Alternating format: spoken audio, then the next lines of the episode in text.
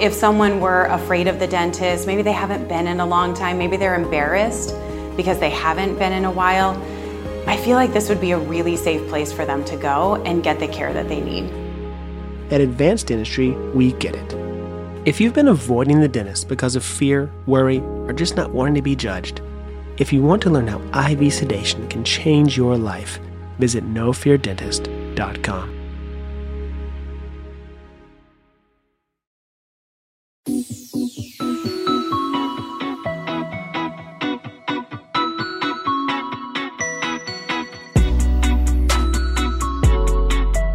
Welcome back to Pod Save the World. I'm Tommy Vitor. I'm Ben Rhodes. Ben, this is our, I guess, annual Thanksgiving mailbag. I look Very forward thankful. to it every year. I'm thankful for it. I'm thankful for the questions. I'm thankful for your answers in this just miserable, miserable pandemic Thanksgiving. We actually just canceled our, our oh, Thanksgiving plans. Yeah. I canceled yeah. mine last week. I, I feel so bad. This will, you know, not seeing my parents. They'll be all by themselves this year on Thanksgiving. So, um, you know, a world of shout out to to my parents, but uh, yeah, it's just terrible. Yeah, we were going to go to see Hannah's family, and then just the, the case number. It just felt ugh, it just felt irresponsible to do it, and it's like it's one of those things where it's like, okay, so you're scared to go visit someone because of COVID. It's not like being scared of flying, where yeah. you get up and you get down and then it's over. It's like anxiety that's just going to live with you the whole time, you know, and then weeks after. And when you're visiting older parents, you know, the anxiety is the minuscule chance, even if you wear an N95 and goggles and all the rest of it, you don't want to be bringing COVID into your parents' house, you know? Um, yeah, yeah. So I, I wouldn't want to be like sitting there stressed all Thanksgiving about whether or not, you know, I'm bringing a deadly virus into my parents' home. No, feels feels bad. Feels like feels something bad. I'd have to live feels with like for a long time. For. Yeah. Well, well, dear listener, uh, we're going to pick you up by answering all your foreign policy questions, yes. and we're going to do so with a very uh, wry sense of humor because gallows humor is all we have left. um, by the way, uh, listeners, if you want to uh, get any Crooked merch, so we got a Cyber Monday deal coming up. You get 15% off site-wide discount at the Crooked store. Go to crooked.com slash store. They made me say this. I know that was a weird transition. So we're going to start – by just drilling Mike Pompeo because you know what? That's going to make us feel better. Uh, this is my mailbag question. My mailbag question is could we devote some time at the top of the show to Mike Pompeo? so, Ben, reporters traveling with Secretary Pompeo were just given uh, this readout of his trip to Israel. The secretary's visit highlights U.S. government support of Israeli businesses in the West Bank to operate free from international sanctions as part of the Pompeo Doctrine. Uh, are you aware of secretaries of state normally naming doctrines after themselves? Is that a standard thing? Uh, no, the man's ego knows no bounds, but I mean, I wanted to just pause and ask, what is the Pompeo doctrine? you know, like, great question. Is, is the Pompeo? You know, they just assert it like we would know that it's this great thing. You know, the doctrine of containment was the Truman doctrine. Is the Pompeo doctrine the unobstructed commerce of Israeli settlements in the West Bank? Is that is that the totality of the Pompeo Doctrine? Is the Pompeo Doctrine anything that further politicizes our foreign policy on behalf of his 2024 seventh place bid shaping up for the Iowa caucus? Like, yeah, what is he, this doctrine? where he barely loses to Tom Cotton for like fifth. Yeah. So let's just talk about what his trip has been. So I, he did three days in Paris, really roughing it there. Uh, he went to Turkey. I don't think he met with any officials. He did a religious freedom event that was focused only on Christians. Uh, now he's at a, a vineyard. Uh, on a West Bank settlement, he visited the Golan Heights, and uh, it seems like they're also the State Department is attempting to curtail free speech here in America by directing the government to like make a list of entities that support the BDS movement, uh, boycott, divest, and sanctions movement. So, yeah, Pompeo doctrine, I guess. I don't know. I, I mean, you know, we don't get too many more opportunities to do this. Like Mike Pompeo, it seems like has only devoted his time in office to issues that he thinks have a political benefit to him at home. But like, like the record, you know, Venezuela we had like the aborted you know coup that took place. Mm-hmm. You still have mm-hmm. special forces guys sitting in a prison there um, with Maduro in power. You've got the Iranians, uh, based on the recent IAEA reports, dramatically expanding their nuclear capability and we're learning installing centrifuges that are more enhanced than the ones that they were using um, at the beginning of the Iran uh, oh, nuclear good. deal negotiations. Great. Yeah, and and then you know the West Bank. I guess if your goal is to make it impossible for there to ever be a two-state solution, the Pompeo Doctrine is a smashing success and de facto legitimizing Israeli settlement construction in the West Bank. Um, but I don't know. I mean, celebrating this kind of progress with a a bottle of Israeli settlement produced wine feels like uh, feels like about where we're at. Uh, never mind that yeah. there are other issues in the world that could get attention. Kind of gilding the lily. Yeah, it does seem like he's running for uh, president of Sheldon Adelson's super PAC. So we'll see. Uh, we'll see how that goes. A lot of competition there. You know, you you kind of previewed this argument last week that I'm now starting to see a lot more, which is it does seem like on a whole host of issues, especially on foreign policy, the Trump lame duck plan is to try to do maximum damage and impede Joe Biden's agenda and or hamstring his presidency as much as humanly possible, potentially in a bid to defeat him in 2024 or just because they're a bunch of spiteful, vindictive people who don't give a shit about the country. Maybe both. I, I know. I think honestly, if you look at these kind of uh, rash, uncoordinated, unthoughtful pullouts from places like Iraq, uh, you could see the most cynical scenarios that they want pots to boil over at the beginning of the Biden administration so that they can then launch investigations and and and attacks on the Biden foreign policy based on what they themselves did. But I mean, I think one other thing we have to talk about Mike Pompeo is this is a man who took over the State Department with this kind of absurd egotistical assertion that he was going to bring the swagger back you know maybe mm-hmm. taking a page out of uh, his favorite rapper kanye west uh, um, uh, litany here but i mean he's also destroyed the state department i mean he has yeah. probably the most negative reputation among the workforce the most universally loathed secretary of state in the history of the state department because he's ran the bus over any state department employees who called out the malfeasance of the Trump administration, and he's continued this kind of jettisoning of expertise in the Foreign Service. So this is a guy who is loathed by his own workforce, is loathed by the vast majority of countries that he works with around the world. What is the basis on which this man puts himself forward as as some kind of credible political figure? You know, um, yep. th- this is a Fox News foreign policy that is designed to only appeal to the viewership of Fox News's primetime lineup. And and that's yeah. been incredibly destructive in the actual world where people don't make decisions based on what the assertions are, the demands are of Sean Hannity. Yeah, he's a he's a belligerent sexist bully who is making Rex Tillerson look good, and I never thought that was possible. But thanks, Mike. Good to know you. Uh, okay, let's get to some of these questions because that was yes. that was just fun. So, um, this first question came from Andrea on Instagram, Ben, which was what foreign leader should Biden visit first? Um, let, let, me give you. so we talked about this uh, on Pod Save America too. So I'll give you kind of like my circuitous thinking on this. My guess is that Biden's going to go to Canada or Mexico first. Like I think that's pretty standard. It's, it's important relationships in the hemisphere. Um, after that, my question is like, you know, how would you structure it as like a messaging opportunity, right? You could see like a big climate change focused group meeting of some sort, although that might be on the books. You could see a big summit on the coronavirus vaccine distribution or coordinating economic relief. You could see like a, a NATO meeting uh, to reaffirm the alliance. You could see a trip to Japan or South Korea to reaffirm those alliances. Like, do you have a take on how you might message, sequence, and prioritize these kinds of visits? Well, eh, you know, first of all, hopefully there's a vaccine, uh, or else foreign travel yeah. gets more complicated. I sure you does. know I I think that not doing what Trump did, which is not flying to Saudi Arabia for your first visit and staring into an orb, posing next to the Saudi king and and, and Sisi, the dictator of Egypt, that, that, that that's progress to begin with.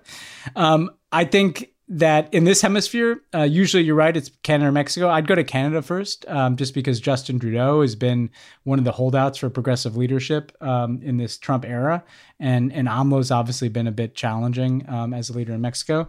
But then abroad, I think the couple principles I'd say are first of all, what we did in the Obama years in 2009 is in that first uh, um, year in office, we went to every continent um, except Antarctica, but we went to South America, we went to Africa, we went to Asia, we went to Europe. It was like very methodical effort to try to restore America's standing.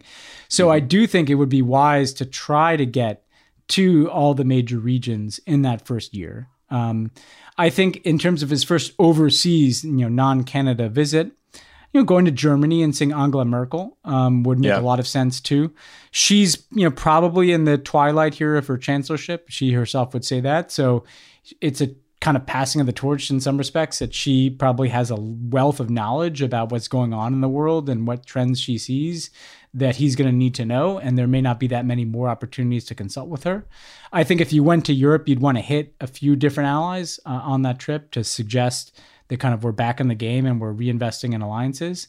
Biden's talked about having a summit of democracies early in his presidency, and I think that's critically important, both to restore alliances, but also to kind of restore support for democracy.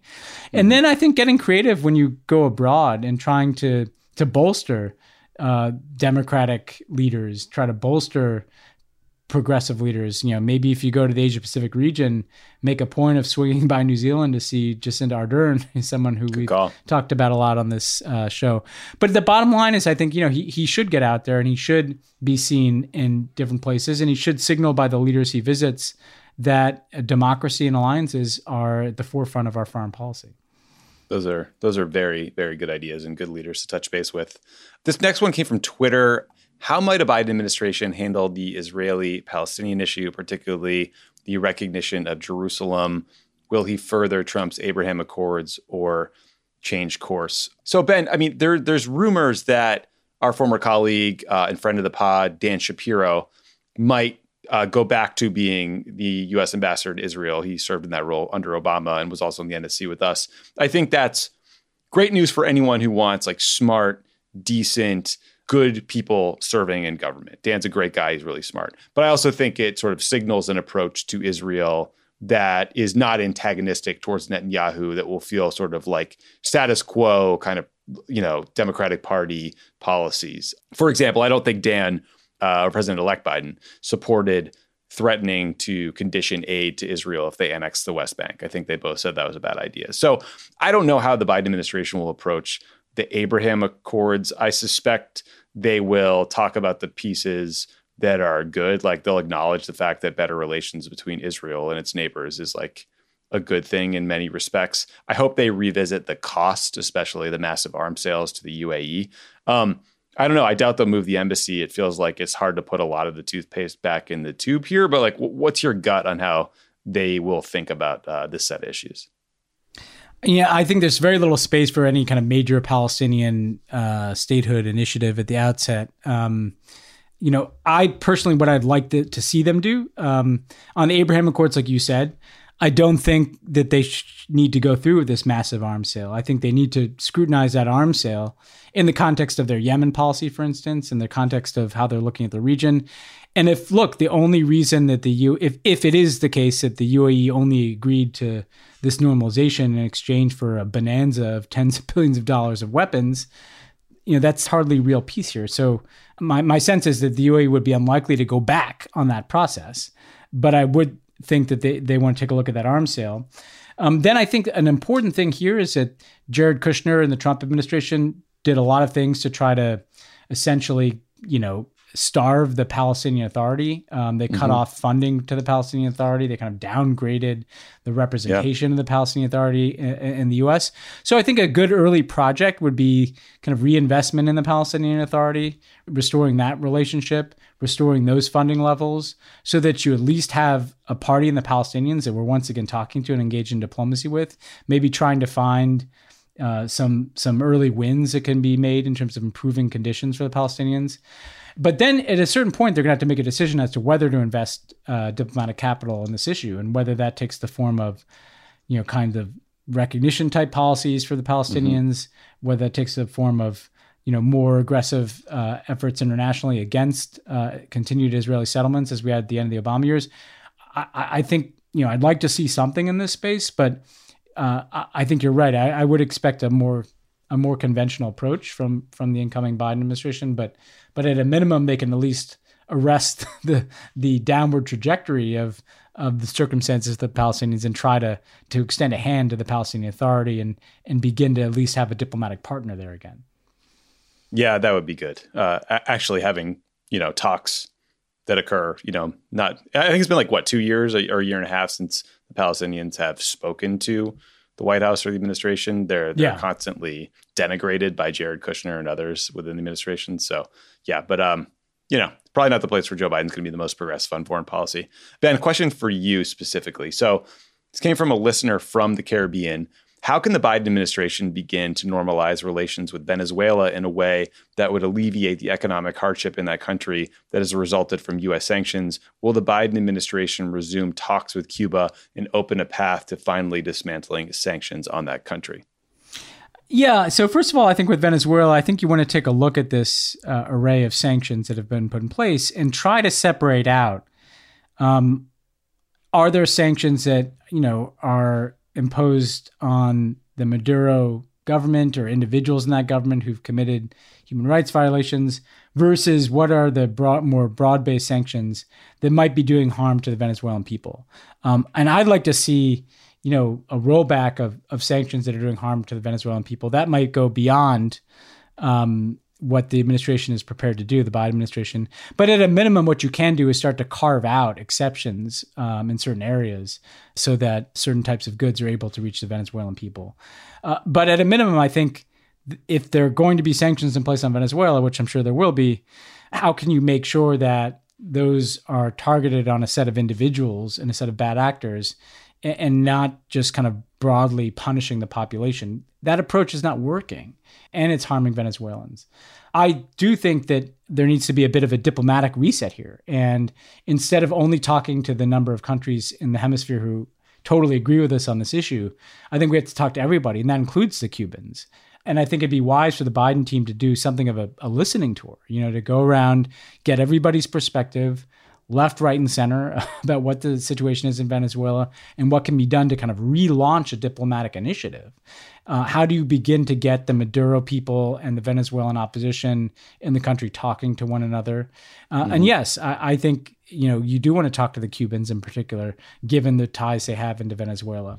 You want to talk to the Caribbean countries who are often an afterthought in our diplomacy or are only approached, you know, when we have a Venezuela specific ask. And Joe Biden here has a lot of uh, background. He had the lead in the second Obama term on most of our Latin America policy, hmm. including in the Caribbean, where we had a kind of energy initiative together with the Caribbean countries. So, you know, I, I think that that we want to kind of signal a, a, reset here of a Venezuela policy that has not achieved anything other than really harming the Venezuelan people and and helping to entrench uh, Maduro, and and try to figure out what is our objective here. And and the objective has been kind of regime change, install Guaido in place of Maduro is there some alternative here to de escalate tensions and to move towards an election that can settle this issue rather than suggesting that the United States is going to pick the the leader of Venezuela, citing constitutional provisions um, that, that we kind of cherry pick from Venezuelan law here. So, um, so I do think a, a, reset would be well in order. Yeah, and look, not to be a total hack, but like the elephant in the room on some of this is the South Florida politics. And it does seem like the Cuban vote, the Venezuelan vote, the Latino vote generally in Florida kind of broke to Trump. And I do think we need to do a whole lot of uh, extensive canvassing and survey work and, you know, door knocking to kind of like figure out what it was that led a lot of those voters to support Trump because it was weird to see that it wasn't just you know, the, the conventional wisdom, right, was like, oh, Trump's tough on Cuba. Oh, Trump's tough on Venezuela. But it was also Puerto Rican voters in the Orlando area. It was uh, a bunch of you know southern counties in Texas that are predominantly Latino that went to Trump. So I do think like that will be, if we're just being honest, like part of the conversation or something we at least need to figure out as a party. And look, I, I don't think making Latin America policy based on South Florida politics has been a good hasn't been uh, great. No, hasn't been great for U.S. foreign policy for the last sixty years. That said, and as someone who has a lot of friends in that Cuban American community, I think there are two points I make here, Tommy. Which is first of all just being Trump light doesn't help Democrats either. You know, frankly, the Democratic right, Party right. was on board with Trump's Venezuela policy, most of it at least, um, yeah. and that didn't help. And I think if voters see, well, over here we've got the Trump people who are the most hardline people possible, and then we have these Democrats who are basically, you know, tacking off of Trump well, who are they going to choose? You have to give people an alternative. If you believe that a different approach is the better way of dealing with Cuba, Venezuela, then make that case. And Barack Obama won the Cuban vote in Florida in 2012. You know, after he'd said he wanted to engage Cuba, after he'd lifted restrictions in some areas uh, on travel and remittances to Cuba, I think people down there at least respected that number one, we listened to them, and number two, when we disagreed, we went down there and explained what we were doing and what we thought. And, and so I, I, really don't think the answer is to just try to get as hardline as they are, because we're never going to get to be as no. hardline uh, as they are. Uh, and and lastly, is just you know maybe you're not going to win those voters over uh, on your Cuba policy or your Venezuela policy, and so we should just do what we think is right. You know, um, uh, I know that's not always how it works, but um, um, no. you know that's what I, I think would be in the national interest. Yeah, well, hope springs eternal.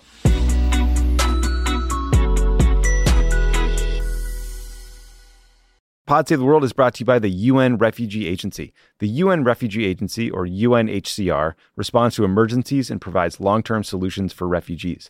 They provide aid in over 130 countries, including Ukraine, Syria, Afghanistan, and Sudan, where people are forced to flee from war and persecution at their greatest moment of need. UNHCR helps and protects refugees by providing food, shelter, medical care, and other life saving essentials. The agency jumpstarts relief in three key ways. They transport core relief items stored in even the most remote areas of the world. They deploy expert emergency staff trained to help in crisis situations, and they transfer funds directly to support the emergency. Because of generous supporters and donors, UNHCR can scale up its response within 72 hours of a large scale emergency. Your support helps provide life saving aid for refugees whenever and wherever emergencies occur. Donate to USA for UNHCR by visiting unrefugees.org slash donation. That's unrefugees.org slash donation. The next question uh, from Instagram What is Biden's stance on Kashmir? So, we're talking about the disputed Kashmir region between India and Pakistan. So, did a little digging on this because I didn't really know. Biden has been critical uh, of the occupation in Kashmir, and he's called on the Indian government to restore rights for the people of Kashmir and to stop restrictions on dissent or like cutting off the internet. I think Kamala Harris leaned even harder into this one during the primary. And, you know, like she's in a unique place. Obviously, she's the first Indian American vice president of the United States. So there's, I think, you know, interesting opportunity for public diplomacy for Kamala Harris in India uh, writ large. Modi knows this he tweeted at her uh, when he finally recognized the Biden Harris ticket as president elect. Uh, he said, "Your success is path breaking and a matter of immense pride for all Indian Americans." So that was, you know, a warm welcome. Biden more generally has condemned Modi's policies that stigmatize or discriminate against Muslims, uh, including efforts that could be used to deny citizenship to Muslims or possibly deport them. The challenge is going to be like you know stepping back like figuring out how hard to push india on kashmir while also pushing them on climate change while also mediating tensions between india and pakistan and india and china on the border right and so like that's not absolving biden uh, of the need to focus on kashmir it's just sort of like an honest prediction that this will be complicated and they're going to get pulled in a bunch of different directions. The good news is that like Biden and Harris actually care. They care about Muslims in general. They care about diplomacy in general. That alone is better than Trump, who is more than happy to let uh, Modi, you know, run roughshod over millions and millions of people. Yeah, and don't forget that Modi basically endorsed Trump for reelection at the Howdy Modi event in, in Houston, and then did God, this. I forgot about that bizarre joint event with with Trump in India um, at the same time as that event. Um, there was some violent crackdowns taking place on, on Muslims in, in Delhi. Look, I think it is a starting point. The Indian government should expect that as a part of our regular diplomatic contacts, we're going to be raising these issues. We're going to be raising concerns about Kashmir. We're going to be raising concerns about certain actions that uh, kind of delegitimize or make second class citizens uh, Muslims in India. And that's just going to be part of the relationship. And, and, that, you know, they're going to have to deal with that. And, and hopefully that could lead them to take steps to alleviate the humanitarian situation in these places, to alleviate the violations of, of rights. And if they don't, then you consider what else you know you can do and how, how to to show that this is an actual priority in the relationship it's a big complicated relationship that has climate change has trade and commercial issues has defense uh, cooperation and sales has geopolitical cooperation relative relative to china but a, a, an equal pillar of the relationship should be human rights across the board and by the way we can make clear that that we recognize we're in a glass house, you know. But Joe Biden can go to Modi and say, "Look, I just rescinded my Muslim ban in my country on day one here. You know, what what can we do together to improve these circumstances?"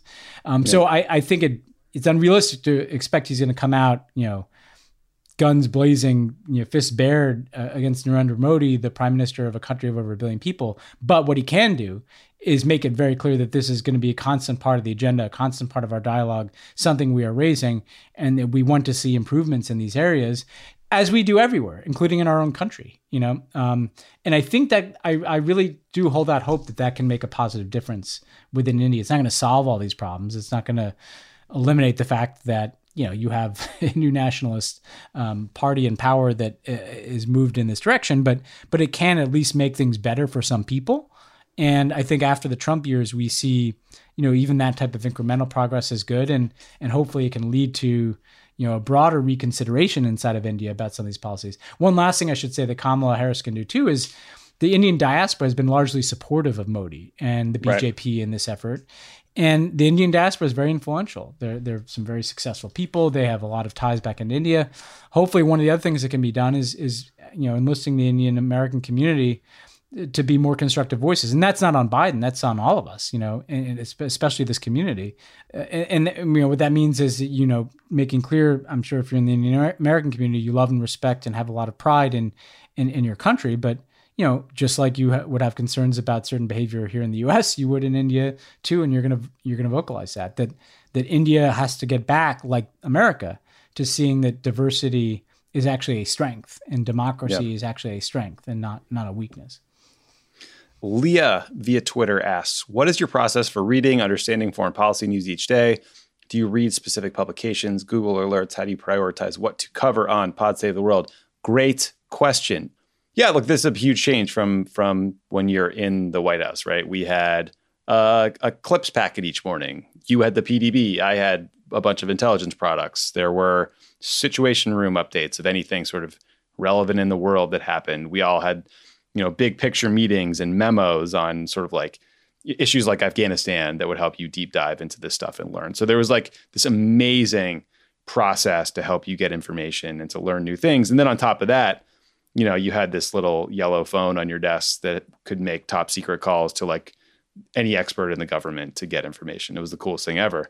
It's a hell of a lot harder on the outside, right? I mean, first of all, we have uh, an amazing team here. Uh, our producers are Michael and Jordan, and that's on purpose, like number 23, they are the GOAT. Uh, we also get amazing help from Quinn, who does great research. And like, I think that's so important because I don't know about you, Ben, but like my brain is biased towards things that I already kind of know and I understand. Do you know what I mean? Like, I just find it enjoyable to read about like the Iran deal because I think I kind of have neural pathways that understand it already. And it's good to have people who push you to expand your horizons and like dig into new things. Like I didn't know much about Belarus until a couple months ago.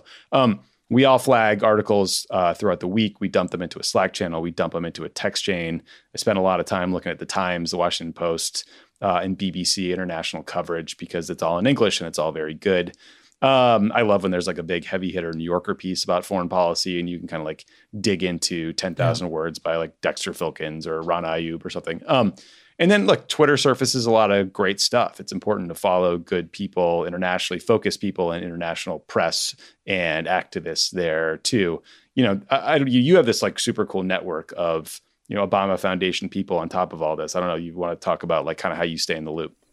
Yeah, I mean, I guess I'd say is like you know you can cover the wave tops, like you said, reading the Times, the Post BBC, you know, The Economist, uh, even if you don't agree with the worldview, they cover the entire world in every issue. Mm-hmm. So you can at least, you know, oh, I'd forgotten that there's an African election coming up and I'm going to go research that more, right? So so there are these these outlets cover wave tops and then there are these outlets like the New Yorker and the Atlantic that occasionally has the really good 10,000 word piece that you can dig into. I think what I've also tried to do, um, and I'd encourage Worldos to do, is – if you get interested in particular issues, start digging and pulling the thread on where can I find good information on this, right? Um, to be totally random here, listeners will know I've taken an interest in Hungary because Viktor mm-hmm. Orban is a particularly creepy nationalist, and it's kind of a, a, a laboratory of can opposition overcome something like that, and and so then I find well, what's the great news source in English from Hungary, uh, and I found a website called Direkt Thirty Six, Direct with a K, right? And sure. that's all this investigative journalism into Orban and his ties to Putin and his ties to right wing forces in Europe, and and suddenly I'm in a whole new universe of information uh, of these Hungarian journalists who know better than what the even the New York Times people are writing about Hungary, right? And you can usually find that. You can usually find that collection of people to follow on Twitter um, who are close to an event. in Belarus, we had uh, one of them on, and she's excellent. Um, eh, eh, you can usually find maybe a documentary. I mean, I remember Brazil. I've been following that, and uh, I watched The Edge of Democracy, a great documentary about you know the rise of Bolsonaro and the fall of, of Lula and the Brazilian left, uh, and that gave me a lot of context and texture. And so increasingly, there's documentary film too about these issues. Um, mm-hmm. and, and so what I encourage people to do is you know, follow the wave tops to just kind of have a sense of what's out there. And we try to do that for you on Pod Save the World. We try to kind of give you, you know, what are the stories that are catching our attention. But if you're interested in Hong Kong or you're interested in Hungary or you're interested in Brazil, there's you're going to find a whole universe of stuff. You know, people on Twitter, websites, documentaries, you know, even podcasts like that's what's nice about this new media environment you have to do a little bit of work but i would again the, the best thing for me is if you find the 10 people that you can follow on Twitter. They'll guide you I mean, this is totally. where Twitter is actually useful. Like when totally. the SARS movement happened in Nigeria, I just followed a few Nigerians, and Me suddenly too. I'm getting links to some pretty cool articles that I never would have seen otherwise. You know? Yeah. Or like Josh Wong in Hong Kong, like one of the many yeah. activists. Like follow those people; They'll, they will steer you the right places. That's right. I follow a lot of these activists I met in Hong Kong, and they they will steer me and make me see things that I wouldn't have otherwise have seen. One other plug I'd put in is that Karen Attiah, friend of the pod, you know, the mm-hmm. Washington Post Global Opinions yep. has people like Rana Ayyub and Jason Rezaian, you know, one of the best friends of the and uh, uh, had Jamal Khashoggi. You know, um, so yep. that's it's almost kind of distinct from the post. It's not the normal yeah. op-ed page; it's the Global Voices page. Um, but that's another good one to look at. Dude, the Washington Post opinion is like the gold standard of interesting international coverage. They, yeah. they Karen has done an incredible job.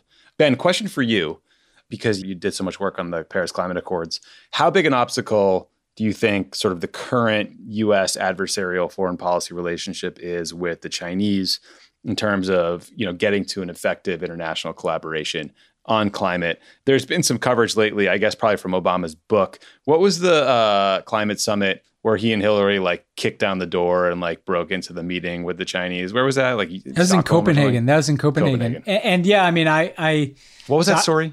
So I was there. Uh, it's a good story. It's worth a, a, minute or two here. So yeah, please. We show up, and and the idea of Copenhagen in 2009. It was a UN uh, climate summit that was meant to kind of come up with a new agreement to replace the Kyoto Protocol, which was that was the last agreement that a Republican president left. Um, you know, Clinton had been a part of that, and uh, Bush pulled out, and climate kind of foundered internationally. And so, these expectations were hugely high that Obama would come in and there'd be an agreement. But none of the work had been done for this. And by the time Obama arrived, it was clear there wasn't going to be an agreement.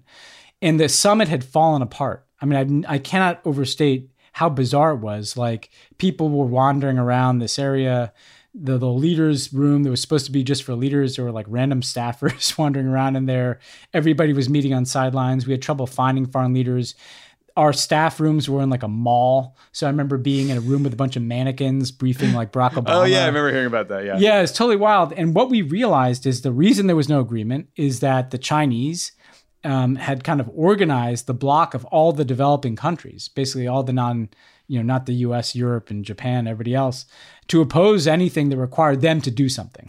the idea was climate change is the fault of the rich countries because they're the ones who caused the problem. So we shouldn't be asked to do anything. And Kyoto, by the way, had not really asked them to do anything. And we obviously took the view that you can't solve this problem unless China is doing something. Um, and so we are trying to figure out a way to sketch a framework for how to keep talks alive. We can't have an agreement, but maybe we can agree on what the framework should be for how the world deals with climate change. And the key countries were China, India, Brazil, South Africa, these countries that are big economies but are, are outside of kind of the quote unquote developed world. And we couldn't find them. We literally couldn't. Like, it's literally, not hard for Obama to find a leader for a meeting. They were clearly ducking us, you know? And then we heard that the Chinese were meeting with a bunch of these countries. And so Obama said, look, we're running out of time here. I'm just going to go crash their meeting. Um, and so we we walked t- into this area where there were all these Chinese security guys, basically the Chinese Secret Service, and they tried to physically prevent us from entering this meeting. And Obama, of course, walked through, and they weren't going to hit Obama, and he was surrounded by Secret Service. I got pummeled by Chinese Secret Service guys. I mean, literally knocked on the ground. I remember lying on the ground in the scrum of Chinese security guys and watching like Hillary Clinton and Huma Abedin like draft behind Obama to get into this room, you know? And there in the room, the Chinese premier, a guy named Wen Jiabao, was literally chairing a meeting with Prime Minister Singh of India, Lula of Brazil, Zuma of South Africa, and Medvedev of Russia, the so called BRICS countries Brazil, Russia, India, China, South Africa. But China was running the meeting, right? So it was a sign of how much China had already emerged by 2009. And Obama just opens up the door and he says, Are you ready for me yet, Wen? to, to Wen Jiabao. It was like the most gangster thing I've ever seen, uh, you know, in eight years him do. And what he did is he sat down, though. I mean, it was hugely important because he sat down in that room and he hammered out an agreement with the Chinese and these other countries that, okay, we're not going to have an agreement here, but we will agree the goal should be limiting global warming to two degrees Celsius, and that became the Paris target the goal should be that the richer countries will have to do more, but everybody will have to do something. And everyone will have to be accountable for their pledges. So, if, if people commit to reducing emissions, there's going to be some process for the rest of the world to review whether people are keeping their commitments. And there was this idea that to help the poorer countries that you know are developing with coal right now, move to clean energy, the richer countries would create some kind of funding mechanism to help them do that. Seven years later, that became the Paris Accords. That's basically what the Paris Accords is. It took seven years to negotiate yeah. what is every country doing? What is the reporting mechanism? How do we hold each other accountable? How much funding goes to these poorer countries? But we, we got there, and it, it really did all start with that um, that meeting. And, and, as is quoted in the book, Reggie Love, his his personally did say to him afterwards, like, "That was some gangster shit," you know. And it, it was, it was. Reggie's fucking hilarious. I mean, I, I love that story, and I love like the anecdote that also came out of the book about how there's like Obama wrote about how there's just shitty pens at the G20 yeah. because it kind of does speak to the haphazard, chaotic nature of these international summits. Like you'd think that going to the NATO summit is going to be this big, glitzy, glamorous thing. In reality, you're in like a giant warehouse separated by like dividers. And then, you know, do you remember the trip we took to um, India? I don't remember if it was like 2009 or 2010. We went to Delhi and Mumbai. And at one point, Robert Gibbs was trying to get the U.S. press into a pool spray with this, yeah. Obama and the Indians. And yeah, the Indian security tried to shut the door on him. So he put his foot in the door and they were pushing so hard. He was like, You're going to break my foot, but I'm not going to move it unless they get in. I mean, that was like, it was wild, man. Like th- there was some pretty intense times in those things. You could uh, find yourself in a tough spot. I was in a number of scrums, usually with Chinese uh, security. Um, but but by the way, we should be the first to acknowledge our security, Secret Service. I'm sure is worse. In ter- I mean, good in terms of what they're trying to do. I don't want to suggest it's a negative, but in terms of of not allowing people into certain areas, like the Secret yeah, Service serious. does their job. You're right, though. There was this kind of bizarre, like the bigger summits, like the G20s. Like you were in these kind of set up like workspaces and it was kind of amazing to be at a G20 because there'd be this long row of kind of box like, really unglamorous workspaces that are windowless because they're usually in convention centers.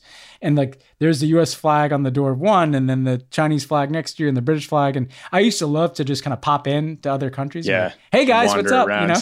and, and, and, and it was because it was such a window. It was exactly what you'd expect. Like every country you'd walk in and, and the people there looked just like who you'd expect to be staffing the Saudi leader or the Italian, you know, the Italians are in there, it smells a bit like smoke, you know, and everybody's kind of young and kind of hanging out, you know, and uh, yeah, so I, I, loved it was like a mini United Nations to go to those things, but but Obama's right, like you know the swag was usually some like cheap souvenirs, some bad pens, like some bad stationery, like the tote bag, um, you know, somewhere I have like in my attic, like a whole bunch of like NATO and G20 swag that.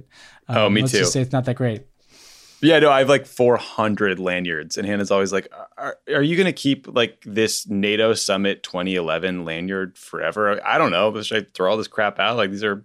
I probably won't get to go to another one. Maybe I should just hang on. So the nerdiest thing I ever did in government is I saved every lanyard from and, and, I went on every single Obama farm trip except like one, I think. And and I every lanyard and it's nice because you look at them and you remember something about that summit. You know, I look at the one the Russian G20 in St. Petersburg and the absurd one hour fireworks show that Putin put on to make it seem like he was a czar. Like that pops in my head, you know, um, or like Copenhagen. I remember that meeting. So, so there are, there are nice triggers to remember, you know, what were at least interesting experiences. Yeah. The, the, the, the moment that always sticks out in my head was Obama's big speech about nuclear weapons in Prague and the Prague castle at the top of this big, beautiful hill. And then me and a bunch of reporters decided to walk back. And we just walked down this hill and across this big bridge with this like mob of people, like 100,000 people turned out to hear Barack Obama talk about nuclear nonproliferation. Like it spoke to like the kind of, yeah. Uh, his profile at the moment, the excitement around his existence, basically, from a lot of foreign countries.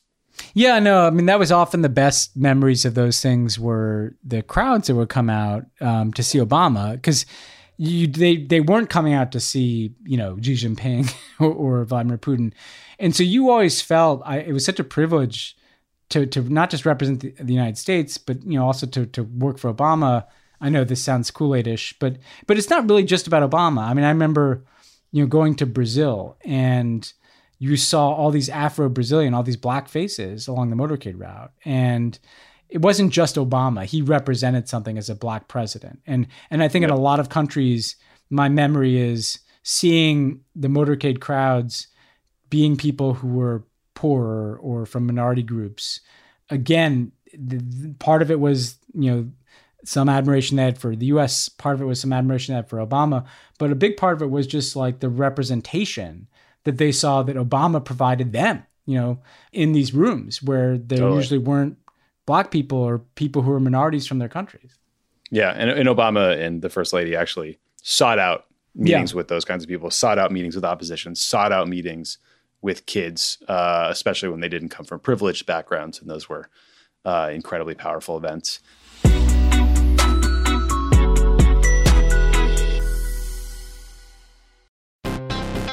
Are you like me and tracking the polls obsessively this election year? Well, Dan Pfeiffer's right there with you, and he's taking them seriously, but not literally. Take an average of the polls. Don't forget about any one poll. And the thing that we try to tell everyone in every episode of this podcast is a poll that has Biden up to and a poll that has Biden down to, they all tell you the exact same thing, which is this is a very, very close race. The goal of this podcast is help people understand polling and freak out about it just a little bit less. Explore the latest polls, what they actually mean, and whether or not it's time to hit the panic button.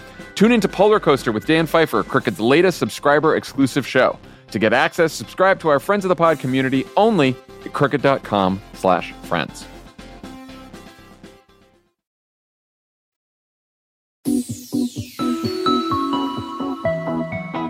Okay, next question. Emmett O'Keefe via Twitter asks, uh, I read uh, Robert Draper's Iraq War book, great book. I was struck by the amount of uncertainty in the intel community that was ignored in the lead up to Iraq. In a functioning and honest administration, what is the role of uncertainty in foreign policy decisions? Uh, this is a great question. So, yeah. it's very rare that you get a piece of, of intelligence, I think, that is black or white. I mean, you know, Ben, we should um, we should talk about the the Trump administration this week, like mysteriously dropping charges on Mexico's former Secretary of Defense, who apparently was a huge drug kingpin known as like the Godfather to a Mexican cartel. But in that instance, apparently law enforcement caught him because they were surveilling someone in a cartel, and that person literally said, "Hey, look, El Padrino, the Godfather."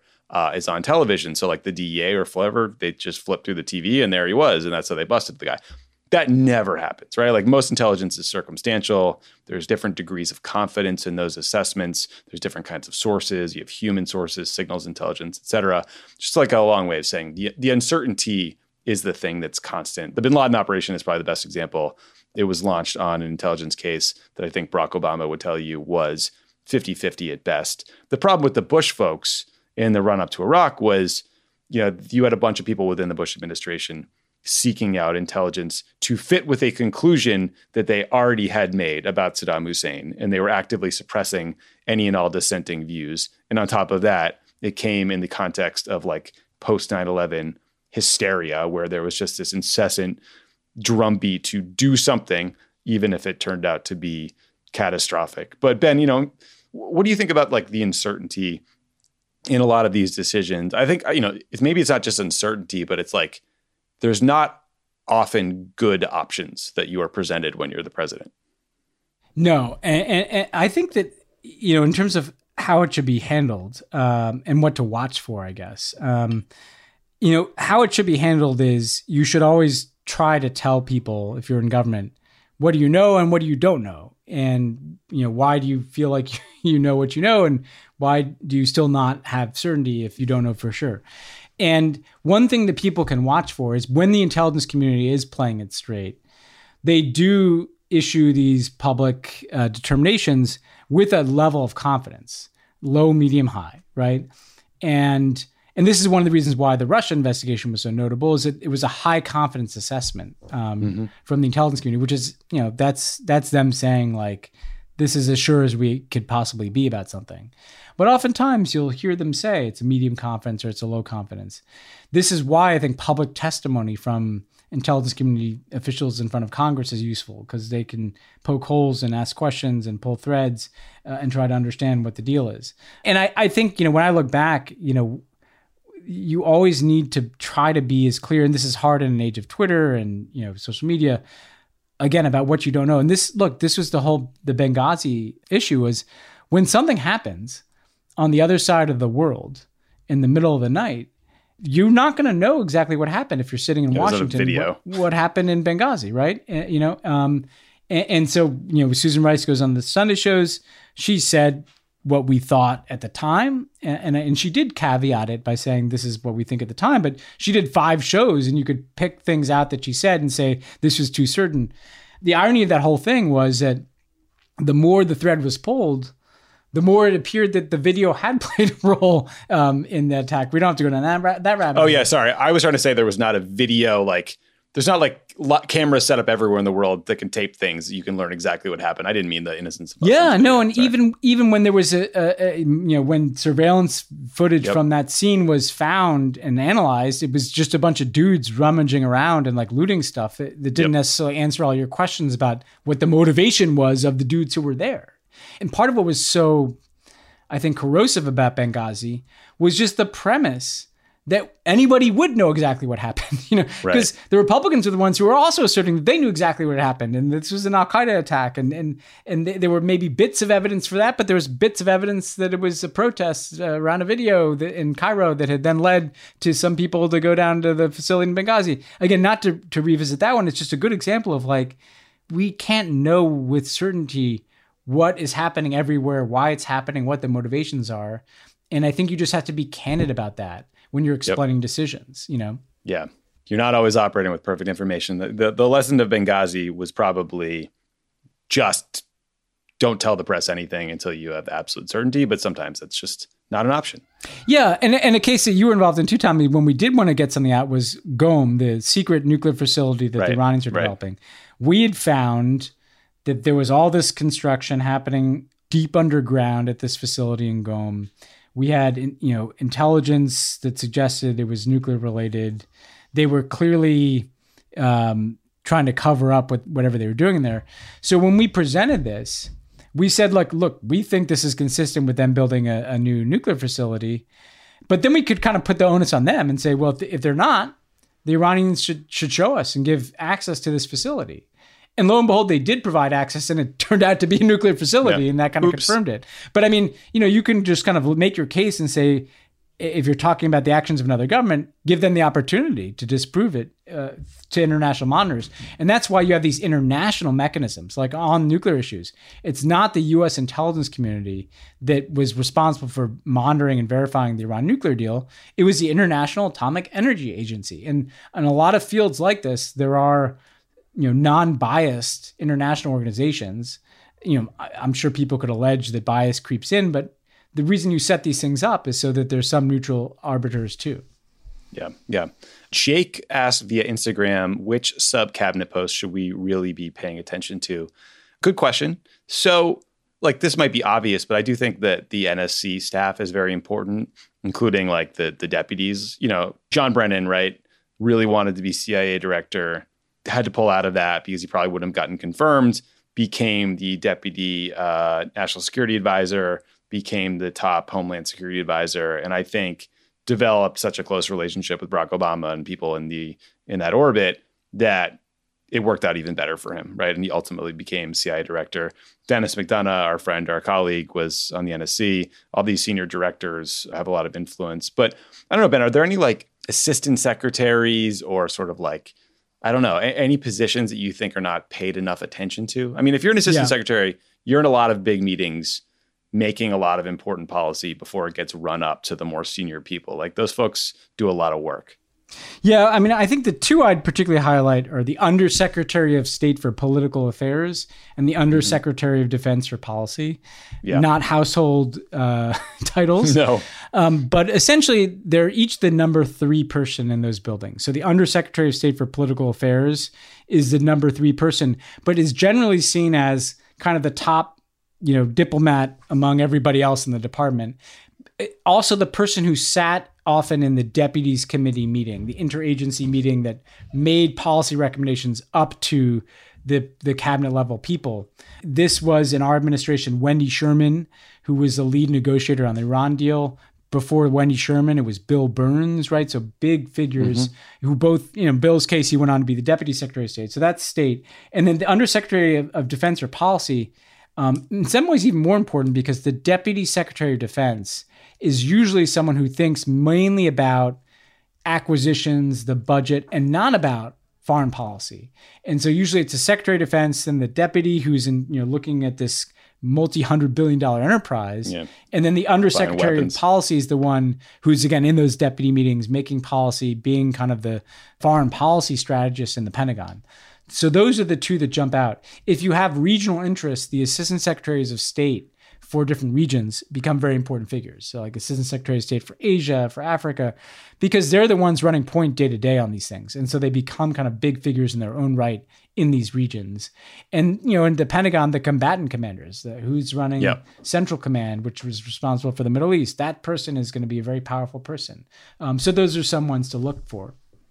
Yeah, those are very, very big jobs. Ben, this is a good one for you. So, Bevs via Instagram wants to know what it was like engaging with the Vatican on uh, diplomatic international relations issues. I, this I'm interested in this too. I'd never talked to you about this really. Like I knew you did Cuba specific diplomacy with them, but like when you're doing diplomacy with the Vatican, are you just like talking to some random priest or do they have like a foreign policy guy? Like how does this work? So this is a really interesting uh, story for multiple dimensions. Um, you know, they have a diplomatic corps, but it's pretty, it's not the typical one. When we wanted to do diplomacy with them on Cuba, we knew we were dealing with a very sensitive issue. It was not public that we were doing these negotiations with Cuba, and we wanted the Vatican to play a role. So we went to the person who was the Vatican's kind of point person in Washington for a lot of diplomatic endeavors. Unfortunately, tragically, um, that person was Theodore McCarrick um, hmm. Cardinal McCarrick, who'd long been the cardinal in Washington. And it came out after the Obama administration that he was involved in, in child sexual abuse, right? So, um, and that the, the, they just issued a report out of the Vatican that they'd covered this up, you know, for years. So just put that aside, not because it's not important, but just because we didn't know that at the time. But the way that we really got the wheels in motion here, beyond just the contact with McCarrick, where we said we had this interest uh, in Cuba, is that when President Obama saw Pope Francis, he said, I want to work with you guys on Cuba. And Pope Francis essentially deputized a cardinal in Havana, a guy named mm. Cardinal Ortega, to be his you know point man for for this initial effort. And McCarrick, when we met with McCarrick, agreed to set up a way for Cardinal Ortega to come from Cuba to Washington because it wasn't normal for him to do that. So he set up a lecture for the guy at Georgetown, Catholic Jesuit Perfect. University, right? So this guy, this cardinal from Cuba, comes up and gives some lecture at Georgetown, and then we snuck him in the back door of the White House to meet with Obama and me and Denis McDonough and a couple other people. And he kind of read aloud this letter from the Pope suggesting that he was willing to host this meeting at the Vatican. We then had this phone call uh, with someone in the Secretary of State's office at the Vatican. The Secretary of State is like the foreign minister, and it was a guy named Cardinal Parolin. But they don't do any business over email, which in retrospect is very wise. And yep. we, we smart, couldn't smart. smart and, and we couldn't tell them how much progress we made. All they knew is they were going to host a meeting with us and the Cubans. And I basically showed up at the Vatican with Ricardo Zuniga, the, the American I was working with, and the Cubans. And we walk in and the Vatican said, okay, we're going to meet with you, Cardinal Parolin, the Secretary of State guy, who's going to meet with the Cubans first and then with us. So he meets with the Cubans, and then I walk in, and Cardinal Parolin looks totally stunned. And he says, Are you really going to restore diplomatic relations with Cuba? And I said, Yes. And he's like, You're really going to take these steps to establish embassies and begin to normalize relations? And I said, Yes. And then he looked at me and he said, Who are you? he, goes, "Does John Kerry know you're doing this?" Who the fuck so is this guy? I literally had to explain to this guy who I was. But then what was amazing is we had a good talk, and they knew Cuba well. They'd been there. We went into this big ornate room, and we read aloud all these commitments that we made. And the Vatican was serving as kind of the third party guarantor. We had to to make our commitments to each other in front of the Vatican, so that we couldn't break our commitments without the Vatican calling us on it. And what was interesting is that there were people in the room, all priests, who had served in Cuba that you know they were overcome by emotion. There were tears in their eyes. At the end, everybody hugged each other, and it was so it was a feeling that was different from dealing with other nations. Um, and I remember the cardinal made this speech that was quite moving, where he said, "Look, you know, we're neutral. We just want to promote dialogue and peace between nations." And and they meant it. You know, it wasn't just the the standard BS uh, that you hear from some diplomats. So it's like dealing with other countries in that they have embassies and they have diplomats everywhere, but it's also very different because it's secretive. Um, it, it's not a lot of email. It's a lot of personal relationships. Um, and what's unique though is that Pope Francis, I think, has elevated the standing of the Vatican with the people around the world because he's such a revered figure. And so my hope is that going forward on issues like Cuba or on Venezuela or on climate change and other things that the Pope is interested in, that the Vatican can play an, an increasing diplomatic role in, in helping to, to create, you know, uh, essentially space for dialogue. God, let's hope they get back into a uh, smarter policy with Cuba. That would be a great, great change yes. post Trump two quick sort of last ones. Uh, the first is Emily via Instagram wants to know the first place you want to travel once it's safe again post COVID. Good question. I don't know. This is a hard one. I've really wanted to go to Thailand and Vietnam for a long time, but I think we might have to delete some episodes of this show before I'm able to do that because I don't want to run afoul of uh, some of their crazier laws. I'd like to get back to Italy in a big way. That would be fun. I don't know. Anywhere like on your wish list? So for me, um, you know, my my two places that I kind of hanker for the most are like Southeast Asia. Um, the food is great. The places are fascinating. You know, for whether sure. that's Vietnam or Myanmar or Thailand, uh, just a totally different sensory experience from being here. And then just a big I'd love to be in a big European city. you know, I travel a lot to Europe. I just miss, you know, yeah, you want to go to Paris or you want to go to Rome, but I, I, any big European city would after COVID, it'd be nice to just walk around for several days uh, and hang out. I, I, really just miss that feeling of of landing in a different place and jumping into a different reality. God, me too.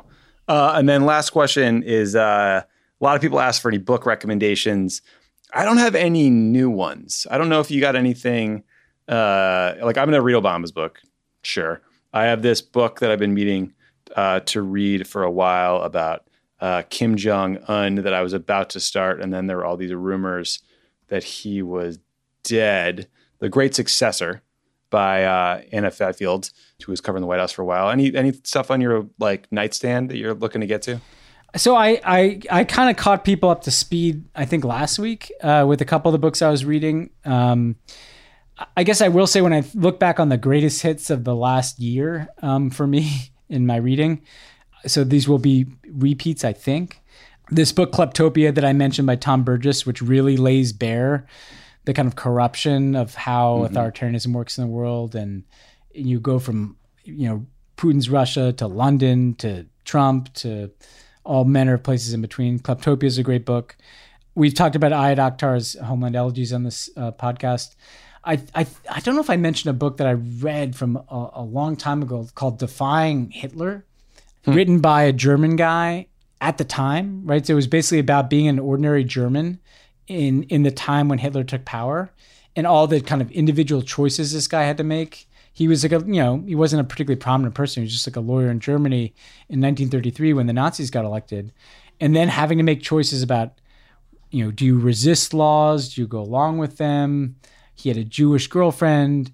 And what's so interesting about it is I, I don't want to suggest that we're living in Nazi Germany here, but like you'd be surprised how familiar some of this is is like, you know, how abnormal is what they're doing? When should you be alarmed or when should you not? Um, watching somebody work that through in real time when you know that the end of the story is the Holocaust and World War II, it's a fascinating book. Uh, this book, Defying uh, Hitler, and uh, so those those jump out to me. Uh, on that same dark vein, I read uh, "It Can't Happen Here" by Sinclair Lewis, like right after Trump's election, which is basically just about how a fascist takes over the United States, and it was a little too prescient. Um, maybe once Trump leaves office, it might be worth reading. Another fun one, as long as we're talking about Hitler books. Uh, have you ever read Look Who's Back? The the the book. There's a movie of it too. It might even be on Netflix. But the gist is Adolf Hitler wakes up to find himself in the 21st century, like where his bunker used to be,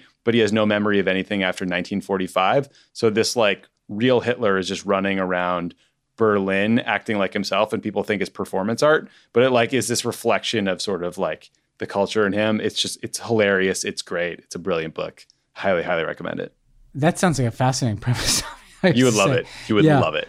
Uh, yeah, and I, I'll just repeat the, this book. I the one because the one I am reading now is also really good. Putin's People by Catherine uh, Belton, which goes really diagrams the oligarchs there quite well. Um, but yeah, we'll uh, we'll we'll keep worldos appraised here of of, uh, of, our. I'm hoping to move out of this dark authority. If people think I'm very strange, because I was also going to say the origins of totalitarianism by Hannah Arendt, which I I actually reread. Um, as as nerdy as that sounds, I I'm writing this book, guys. I I promise you, I will return to to, to non. You read like a novel. Yeah, I'm gonna read some light novels. Uh, but the last two years, I've been working on this book of, that delves into authoritarianism, and so uh, that's guided my reading, unfortunately. So that's probably guided some pretty dark but very good recommendations. Uh, uh I hope.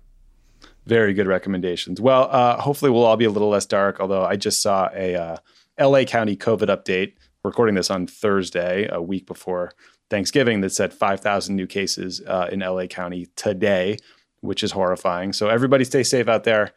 Shit is getting bad. Uh, yeah, happy but, uh, Thanksgiving uh, and stay safe. Thanksgiving. World. Stay safe. Zoom Thanksgivings, lots of turkey, and uh, talk to you when we're all back.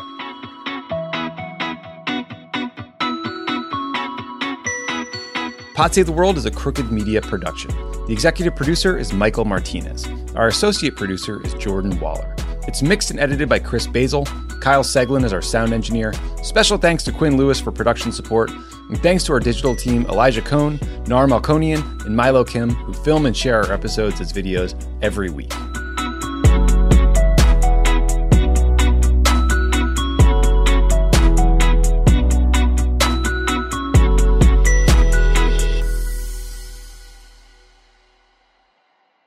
people think the new fresh fragrances from Glade are fresher than fresh, like Creator Kate. This Glade Orchid Neroli candle is so fresh. It's like fresh as watching a sunrise in Santorini. Yeah, I'm going to need more of those. Explore the new Glade Fresh collection today.